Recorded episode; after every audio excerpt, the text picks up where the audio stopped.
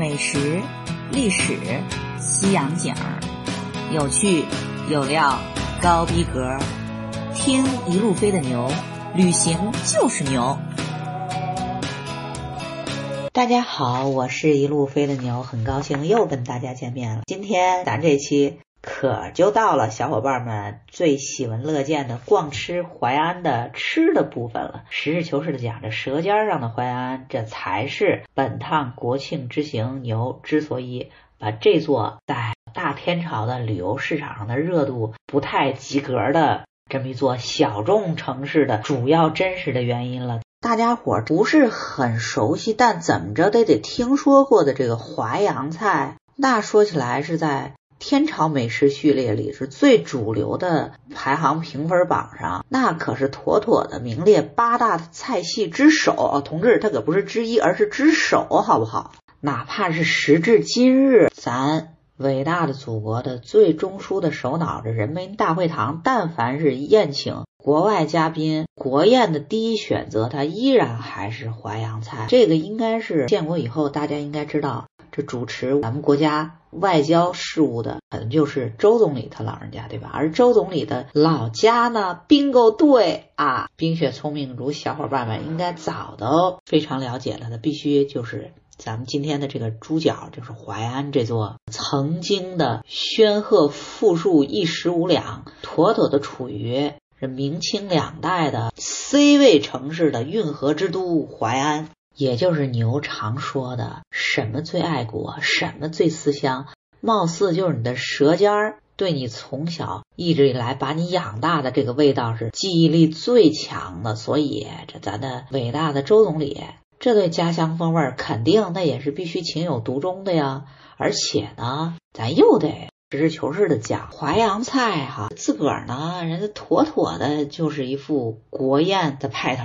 因为呢，比起现如今最火也同时是最受欢迎的川菜，以及后起之秀的湘菜，就这两个菜系来说，您这又麻又辣的，这但凡这国际友人，他受不了这么重口味，是不是也不太好弄呀？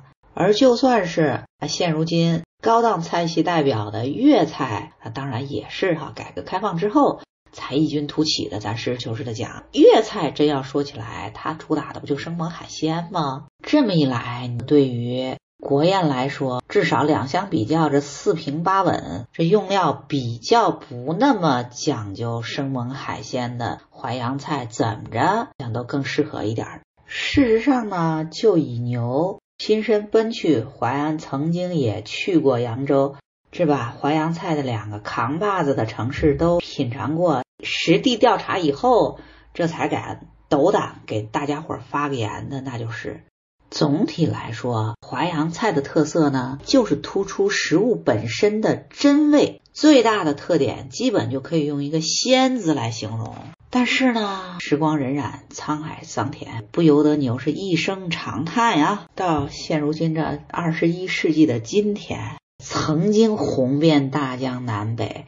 是从明清到民国，崇尚食物的本真味道，总体是清淡且精致的淮扬菜，那都妥妥的是我整个神州大地最高档且最受欢迎的菜系，而且绝对木有之一。但是呢，到了今天，二十一世纪之后，曾经站在我神州大地的美食金字塔尖儿的淮扬菜，它也是不可避免的，就终于跌落了神坛。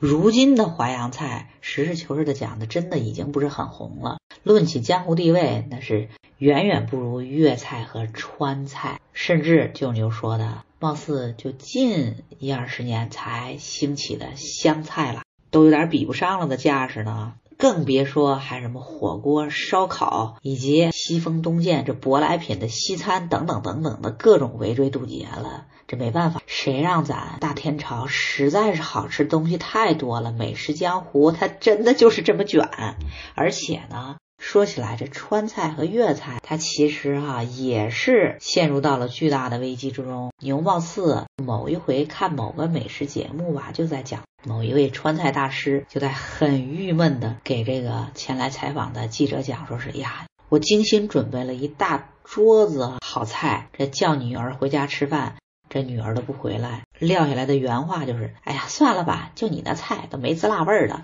我今天跟朋友约了去吃火锅，可不吗？要说起来啊。”就现如今，至少是在我大天朝，这人民群众的味蕾啊，这被火锅啦、烧烤啦等等这一系列啊，味道浓重，也舍得下黑手放调味料的这些味道比较厚重的美食啊，都已经养的口味是越来越刁，而且同时口味那也是越来越重。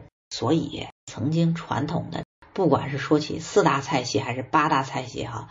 普遍呈现哈走下坡路是没落的架势，就算是串串、火锅、烧烤等等哈，一股脑的感觉有点席卷整个天朝美食市场的意思。咱总之还是应该得坚守传统。这人八大菜系之所以能占据江湖如此重要的地位这么长时间，那肯定都是有自己的两把牙刷的，对不？实事求是的讲，至少牛本趟去淮安。就以牛也是一只口味比较重的，也是一天到晚是无火锅不欢的资深吃货了吧？依然还是被人家这清新淡雅、精致的淮扬菜给小小的惊艳了一把。而说到淮扬菜，顾名思义，必须就得是以运河上的这两座明星城市淮安和扬州为代表且命名的，对不？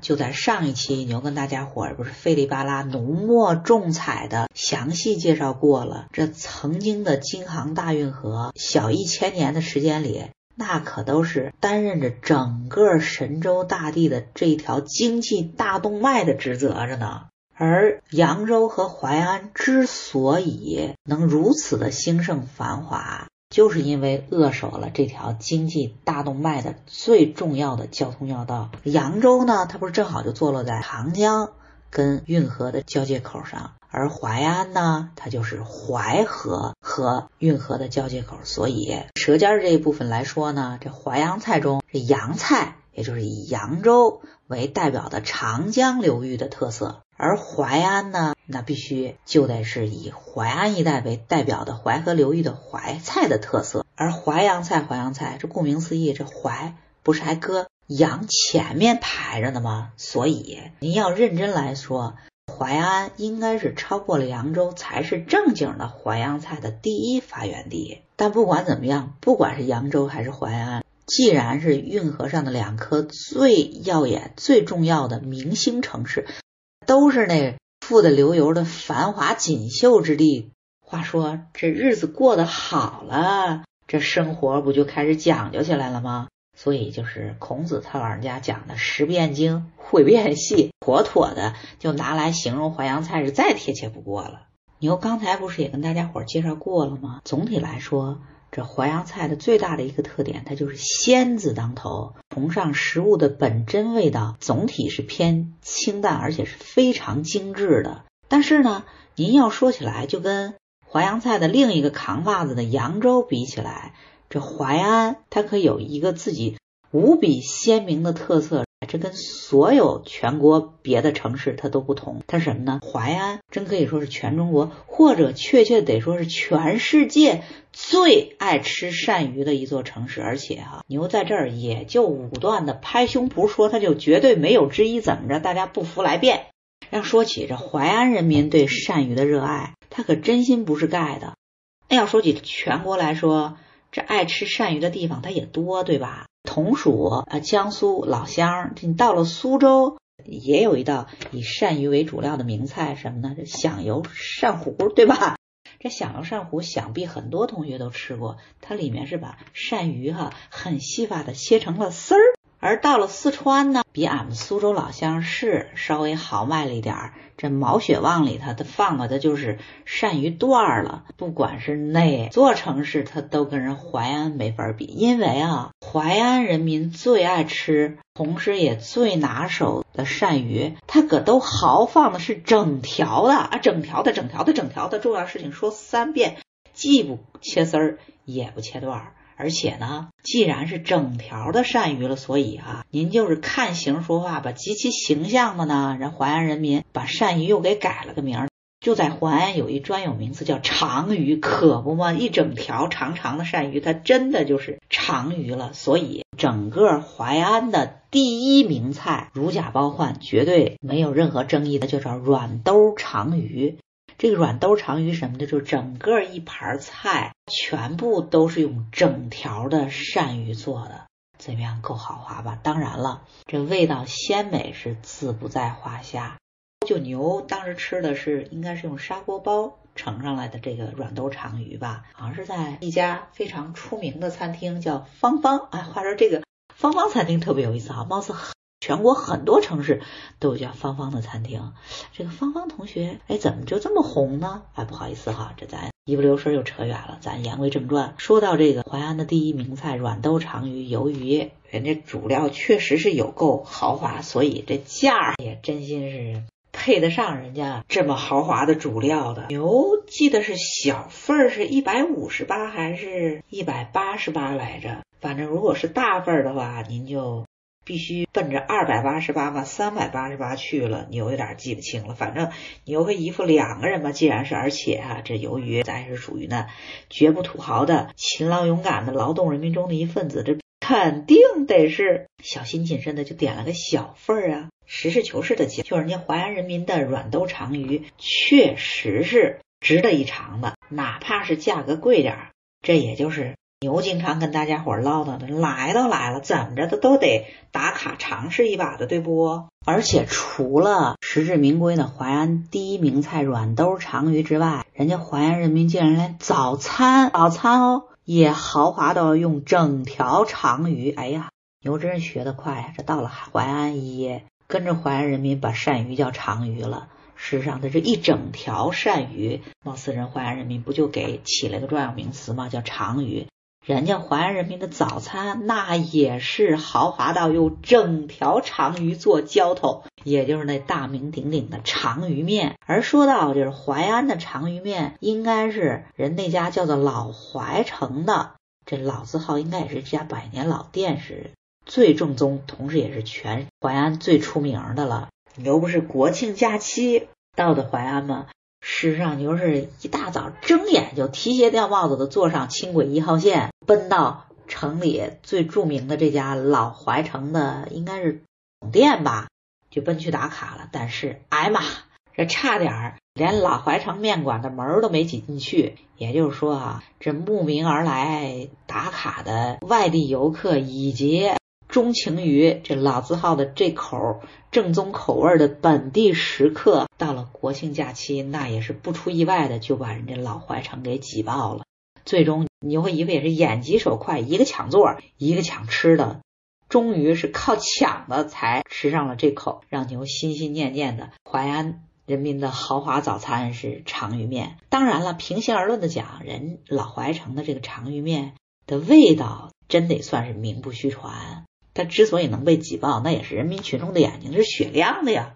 而除了给牛印象深刻的第一名菜，以及豪华早餐的最重要的主料长鱼，也就是整条的鳝鱼之外，就这一回到了淮安，让牛的舌尖又惊艳了一把的呢，可是一道极其不出名的小菜，它的名字呢叫做蒲菜肉圆，怎么样？您没听说过吧？就别说您了，就连牛去淮安之前都是绝对没听说过这道菜的。但是这没想到，平心而论的讲，就这道菜，它可是力压包括淮安第一名菜软兜长鱼在内的各种美食，妥妥的是艳压群芳，拔得头筹了。其实这苦菜肉圆说穿了呢，其实就是二师兄的肉做的一肉丸子，只不过就是煮在了。淮安当地的特产的一种叫蒲菜的，应该是河里长的根茎状的一种，应该也叫蔬菜吧的这个菜汤里。而说到这个蒲菜肉圆里的这个肉圆，哎妈，真是乖乖不得了！牛就跟大家实事求是的讲吧，基本可以说是囊括了鱼丸和肉丸的所有优点，是既。肉香浓郁又鲜味悠长不说，这必须得是淮扬菜的最重要的特色。牛前不是跟大家伙也是隆重介绍过了吗？最牛叉的一点是，作为一枚肉圆子，它还是入口 Q 弹但是咬下去就是 QQ 的感觉，真可以说是囊括了鱼丸和肉丸的所有优点。再加上它是煮在这个普菜汤里头，它又哈在肉香浓郁的同时，还特别的清新爽口，实在是让牛惊艳的不要不要的。就照牛这么一资深老饕，舌尖清利以后，才跟大家总结一下，就是牛真的是有发言权的。就比起来，大家伙全都听说过的，应该也可以说是整个淮扬菜系的。第一出名的是哪道菜呢？bingo，它必须就得是扬州狮子头，对吧？而一说到这个狮子头的，大家伙肯定不陌生，不就是一大肉丸子吗？很多北方人说，这也就是我们北方的四喜丸子，就是南方的扬州狮子头。您这样说也对，也不对，因为呢，就照牛看，扬州狮子头跟北方的四喜丸子，它应该也不是一回事儿，因为。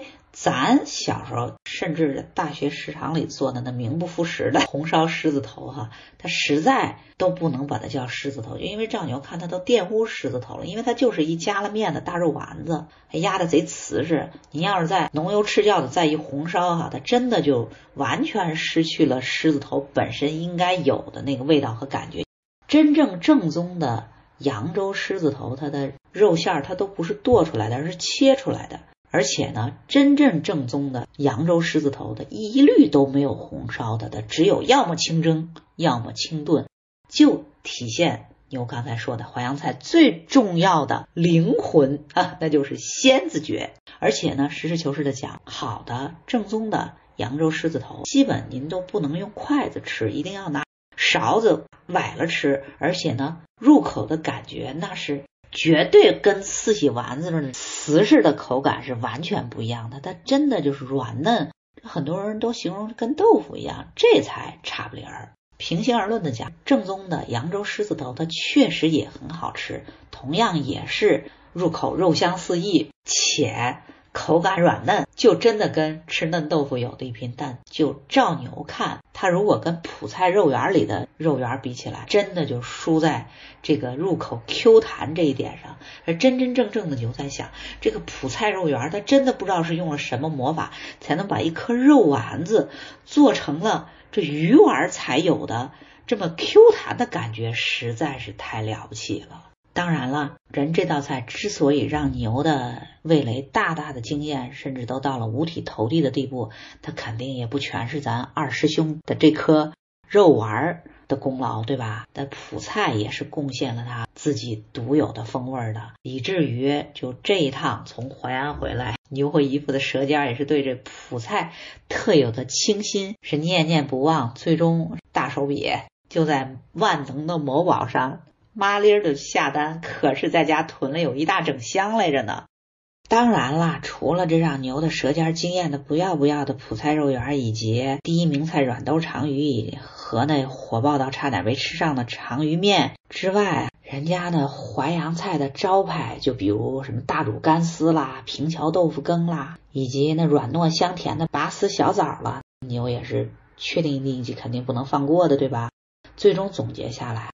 人这果真不愧是咱大天朝曾经最繁华富庶的地儿，它孕育出来的富贵味道，真真是个不同凡响。您就看起来是颜色素净，这跟牛一贯喜好的浓油赤酱完全走相反路线的淮扬菜啊，它真的就凭牛本来没看上的清新淡雅、崇尚本真的食物的味道，征服了牛的味蕾。而牛的舌尖在得到了满足之后，貌似苏北重镇以及曾经的运河之都，现如今的淮安，这也到了该说再见的时候了。而牛的本趟国庆假期的旅程也就进入到归家的尾声阶段了。但是别着急，也就是老话说的好，这最后的才是最好的。这至于。这下一站牛又奔到了哪儿？又会遇到什么样的惊喜？依然还是牛的老话，小伙伴们呢，千万别着急，咱们是下回见，因为下回更精彩哦！拜拜。